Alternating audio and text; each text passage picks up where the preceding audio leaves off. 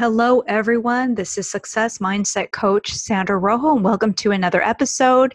And today, the title of this podcast is Never Underestimate the Power of Limiting Beliefs.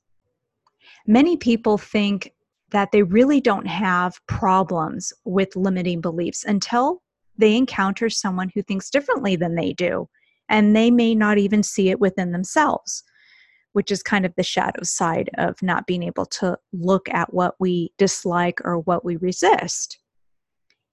We see this a lot in people's opinions on politics, for example.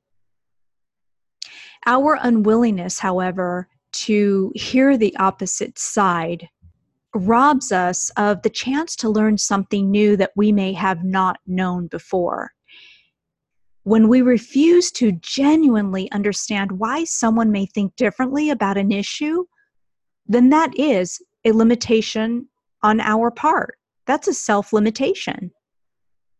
Any judgments and prejudices indeed limit us from any potential to expand our consciousness. Many years ago, I created a habit that when I encountered opposite thinking, I actually um, make and and you know to this day more time and space to come towards that opposite. Most often, I learn a lot. And I actually have changed my own thinking about something and sometimes even someone. You know, we hear gossip uh, about people, but we really don't know their story. We don't know the full story because sometimes the people that are telling the story or gossiping really just don't know the complete truth. And that's just about with anything. So take whatever is uncomfortable about this post and just be with it and ask yourself the following questions. One, what is it about this opposite opinion or opposite thinking that I resist to understand? Two, why do I feel so threatened by a different type of thinking, knowing that nobody is fighting me? And three, how can I surrender my defensiveness in order to listen? The important thing is not to judge yourself as well, because I know there's kind of two two kinds of people. The one group that really sort of self flagellates, right? Blames themselves all the time for maybe thinking negative things about someone or about an issue. And then there's another type of person who actually um, falls into maybe blaming or thinking that they want to be right about everything or about someone.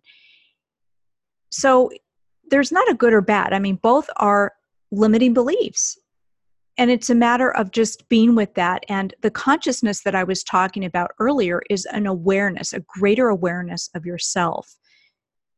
The fact that consciousness can actually gather information and analyze and rationalize this is the part we definitely want to exercise because it gives us the gift of discernment when it comes to things. But it can also fail us on a deeper level. We can transcend that kind of consciousness. So it's not static, it's multidimensional. So I hope you have found this helpful, and please do feel free to comment below on your limiting beliefs. And if you are struggling and want to learn how to overcome limiting beliefs, definitely contact me. My information is in the caption. Take care and encouraging all of you to live authentically.